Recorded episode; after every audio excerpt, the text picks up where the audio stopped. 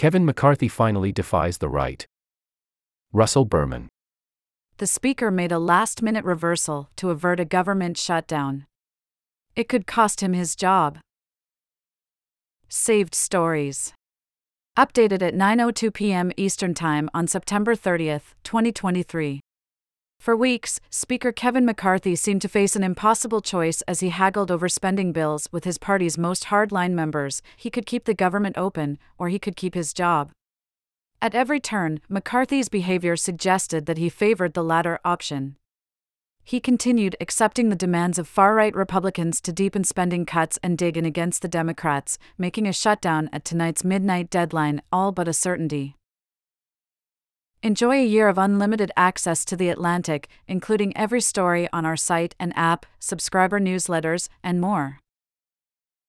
Become a subscriber, https colon slash slash accounts.theatlantic.com slash products slash question mark source equal sign loss dash inventory and referral equal sign loss dash inventory. Read Why Republicans Can't Keep the Government Open, https colon slash slash www.theatlantic.com slash politics slash archive slash 2023 slash 09 slash Republican dash government dash shutdown dash McCarthy slash 675390.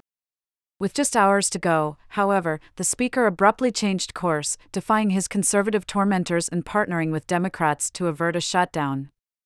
The House this afternoon overwhelmingly approved a temporary extension of federal funding the Senate passed the bill in the evening, putting off a shutdown for at least 45 days and buying both parties more time to negotiate spending for the next fiscal year.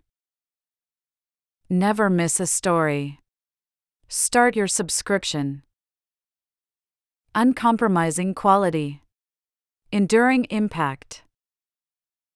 Your support ensures a bright future for independent journalism.